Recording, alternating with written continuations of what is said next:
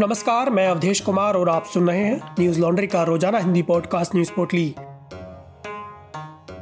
आज है तेरह नवंबर, दिन शनिवार।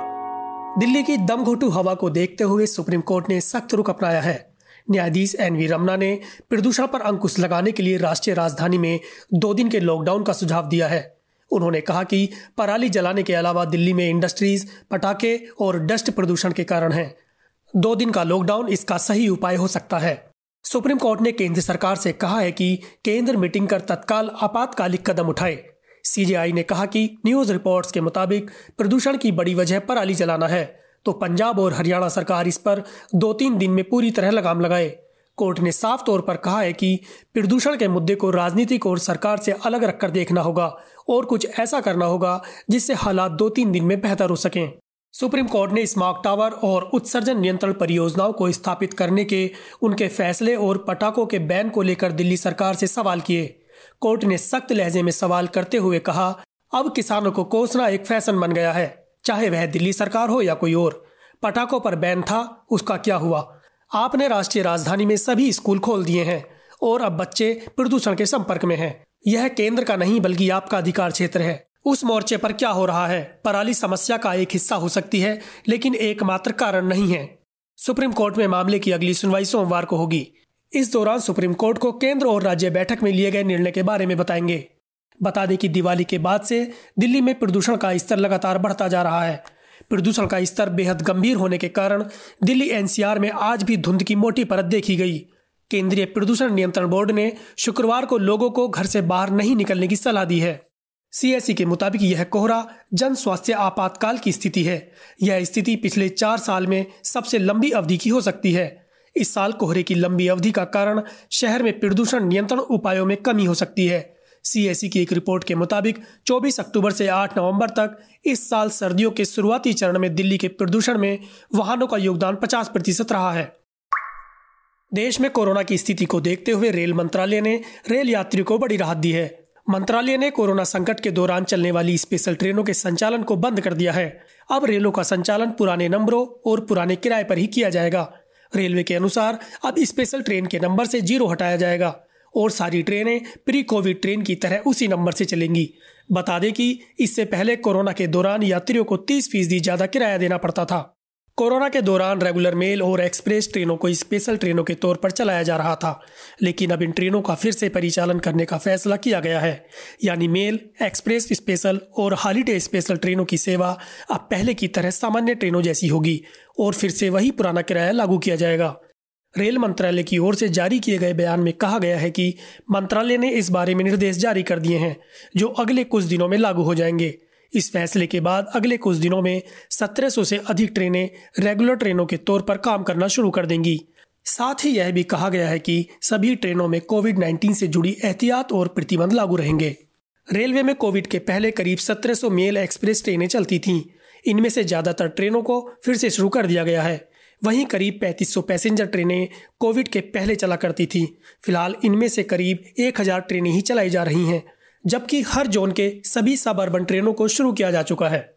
बता दें कि घोषणा में यह भी कहा गया है कि एडवांस में बुक हो चुकी टिकटों पर रेलवे की ओर से न ही कोई अतिरिक्त किराया वसूला जाएगा और न ही कोई पैसा वापस किया जाएगा।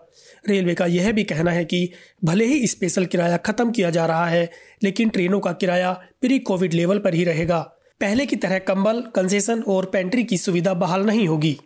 कोरोना को देखते हुए देश में 25 मार्च 2020 से ट्रेनों की सर्विस अस्थायी तौर पर रोक दी गई थी। हालाँकि इस दौरान ट्रेन से माल की आवाजाही चालू रही, केवल यात्री ट्रेनें बंद हुई थीं। इसके बाद मई 2020 से पहले श्रमिक स्पेशल ट्रेनों और बाद में स्पेशल ट्रेनों के रूप में भारतीय रेलवे ने फिर से पटरी पर दौड़ना शुरू किया। रेगुलर ट्रेनों के नंबर में बदलाव कर उन्हें स्पेशल ट्रेनों के रूप में संचालित किया गया। केंद्रीय स्वास्थ्य मंत्रालय के मुताबिक देश में पिछले 24 घंटे में कोरोना के 11,850 नए मामले सामने आए और 12,403 लोग ठीक भी हुए। इसी के साथ देश में कोरोना से ठीक होने वाले कुल मरीजों की संख्या बढ़कर अब तीन करोड़ अड़तीस लाख छत्तीस हज़ार चार सौ तिरासी हो गई है। वहीं सक्रिय मामलों की संख्या एक लाख छत्तीस हज़ार तीन सौ आठ है। बता दें कि बीते 24 घंटे में कोरोना से हुई मौतों की संख्या पाँच सौ पचपन है। जिसके बाद कोरोना से मरने वालों की कुल संख्या अब चार लाख तिरसठ हज़ार दो सौ पैंतालीस हो गई है। दैनिक पॉजिटिविटी रेट ज़ीरो दशमलव नौ चार फ़ीसदी और साप्ताहिक पॉजिटिविटी रेट एक दशमलव ज़ीरो पाँच फ़ीसद है। इसी के साथ देश में चल रहे कोरोना टीकाकरण अभियान के दौरान अभी तक एक सौ ग्यारह दशमलव चार ज़ीरो करोड़ डोज लगाई जा चुकी हैं। आधिकारिक आंकड़ों के मुताबिक दिल्ली में शुक्रवार को कोरोना के बासठ नए मामले दर्ज किए गए हैं, जो 8 अगस्त के बाद से सबसे अधिक हैं। लगभग तीन सप्ताह के अंतराल के बाद संक्रमण के कारण दो मौतें हुई हैं, जबकि पॉजिटिविटी रेट बढ़कर ज़ीरो दशमलव एक दो प्रतिशत हो गया है। राष्ट्रीय राजधानी में आखिरी बार 22 अक्टूबर को कोरोना वायरस से मौत दर्ज की गई थी। दो और मौतों के साथ दिल्ली में महामारी से मरने वालों की संख्या बढ़कर पच्चीस हज़ार तिरानवे हो गई है। कोरोना महामारी खत्म नहीं हुई कि केरल में फैली नोरो वायरस नामक बीमारी ने लोगों की परेशानी और बढ़ा दी है।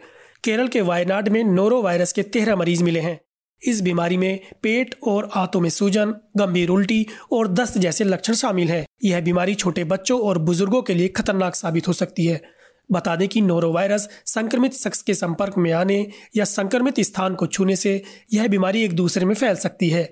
वहीं यूरोप में स्वास्थ्य सेवाएँ अच्छी होने और टीकाकरण की दरें ज़्यादा होने के बावजूद भी महाद्वीप में कोरोना के मामले बढ़ते नज़र आ रहे हैं। डब्ल्यू ने बताया है कि यूरोप में पिछले हफ़्ते कोरोना वायरस से जान गंवाने वाले लोगों की संख्या 10 प्रतिशत तक बढ़ गई है और एक एजेंसी ने पिछले सप्ताह यह आधिकारिक घोषणा की कि महाद्वीप फिर से कोरोना वायरस महामारी का केंद्र बनने जा रहा है। फ़िलहाल कोरोना से सबसे ज़्यादा प्रभावित पश्चिमी यूरोप है। पश्चिमी यूरोप के कुछ देशों, जैसे ब्रिटेन, जर्मनी में, दुनिया में संक्रमण के सबसे अधिक नए मामले सामने आ रहे हैं। बता दें कि पश्चिमी यूरोप में सभी देशों में टीकाकरण की दर साठ प्रतिशत से अधिक है, और पुर्तगाल तथा स्पेन जैसे देशों में टीकाकरण की दर सबसे अधिक है। भारत में उन्नीस में मिली आज़ादी को भीख बताने वाली अभिनेत्री कंगना रनौत के बयान को लेकर मामला गरमाया हुआ है। चारों तरफ़ कंगना रनौत की आलोचना की जा रही है। कंगना के खिलाफ कई जगह शिकायत दर्ज की गई है। वहीं दूसरी तरफ़ सड़कों पर उनके पुतले भी जलाए जा रहे हैं। वहीं कंगना को हाल ही में मिले पद्मश्री को वापस लेने की मांग भी तेज होती जा रही है। बता दें कि कंगना रनौत ने एक साक्षात्कार के दौरान यह कहकर विवाद पैदा कर दिया था कि भारत को वास्तविक आज़ादी 2014 में मिली है। कंगना ने उन्नीस में मिली आज़ादी को भीख करार दिया था। तभी से लोग कंगना के खिलाफ कार्रवाई करने की लगातार मांग कर रहे हैं। महात्मा गांधी के परपोते तुषार गांधी ने शुक्रवार को कंगना को नफरत का एजेंट बताया। उन्होंने अपने ट्वीट में लिखा पद्मश्री कंगना रनौत नफरत, असहिष्णुता और अनर्गल उत्साह की एजेंट हैं। यह हैरानी की बात नहीं है कि उन्हें लगता है कि भारत को आज़ादी 2014 में मिली, जबकि घृणा, असहिष्णुता दिखावटी देशभक्ति और दमन को भारत में 2014 में आज़ादी मिली। उन्होंने आगे लिखा, यह हैरानी की बात नहीं है कि ऐसे बयान उस कार्यक्रम में दिए गए, जिसमें प्रधानमंत्री मोदी भी शामिल हुए। आखिरकार आज पीएमओ नफरत का झरना बन गया है। जो प्रचुर मात्रा में हमारे देश में बहता है। दिल्ली महिला आयोग की प्रमुख स्वाति मालीमाल ने ट्वीट कर कहा, भगत सिंह, आज़ाद और गांधी की आज़ादी इन्हें भीख लगती है और सत्ता की गुलामी का मज़ा ले उसे असल आज़ादी बताती हैं। ऐसी सोच के लिए ही राष्ट्रीय पुरस्कार मिला है। उन्होंने रनौत की वीडियो क्लिप भी साझा की, जिसमें उन्होंने ये टिप्पणी की है। इस पर जवाब देते हुए कंगना ने अपने इंस्टाग्राम अकाउंट की स्टोरीज में बाल गंगाधर तिलक और अरविंद घोष जैसे नेताओं के कथित उदाहरण साझा किए। जबकि अन्य में उन्होंने लिखा कि गलत साबित होने पर वह अपना पुरस्कार वापस दे देंगी। कंगना ने यह भी कहा कि अगर कोई यह साबित करता है कि उन्होंने शहीदों और स्वतंत्रता सेनानियों का अपमान किया है तो वह पुरस्कार वापस कर देंगी। अपनी वास्तविक स्वतंत्रता टिप्पणी पर बचाव करते हुए उन्होंने कहा, मैंने विशेष रूप से कहा था कि शारीरिक स्वतंत्रता हमारे पास हो सकती है, लेकिन भारत की चेतना और विवेक 2014 में मुक्त हो गया था। बेलारूस और पोलैंड की सीमा पर हज़ारों शरणार्थी प्रवासी और सैनिक हथियार थामे आमने सामने बैठे हैं। बेलारूस से यह प्रवासी पोलैंड के ज़रिए यूरोपीय संघ में घुसना चाहते हैं। इनमें से कई भटक गए हैं तो कुछ सीमा की कटीली बाड़बंदी फांद रहे हैं, जिन्हें पोलैंड के सैनिकों द्वारा रोका जा रहा है। वहीं रूस ने परमाणु हमले के लिए युद्ध विमान भेजे हैं और सीमा पर बेलारूसी सेना के साथ युद्धाभ्यास शुरू कर दिया है। उधर पोलैंड की मदद के लिए यूरोपीय संघ और ब्रिटेन ने भी सैनिक भेजे हैं। पोलैंड के रक्षा मंत्री ने बताया कि उन्होंने पंद्रह हज़ार सैनिक सीमा पर लगा रखे हैं। ब्रिटिश सेना के इंजीनियर भी तैनात हो चुके हैं। ईयू ने बेलारूस में घुसपैठ को पागलपन बताया है और कहा कि निर्दोष नागरिकों को हथियार की तरह उपयोग किया जा रहा है। रूसी हमले की चेतावनी के बाद यूक्रेन ने भी 8,500 सैनिक सीमा पर लगाए हैं। अगस्त 2020 में अलेक्जेंडर लुकाशेंको छठी बार बेलारूस के राष्ट्रपति बने। विपक्ष और पश्चिमी देशों ने चुनाव को फर्जी बताया था। प्रदर्शनों को पुलिस ने कुचल दिया और इस बीच पैंतीस हज़ार लोग गिरफ़्तार किए गए। मई में ग्रीस से लिथुआनिया जा रही उड़ान मिस्क में उतरवाकर लुकाशांको विरोधी पत्रकार रेमन को गिरफ़्तार किया गया। यूरोपियन यूनियन ने इसे हवाई लुटेरों की कार्रवाई बताकर बेलारूस की उड़ानों पर प्रतिबंधों के साथ कई निर्यात रोक दिए।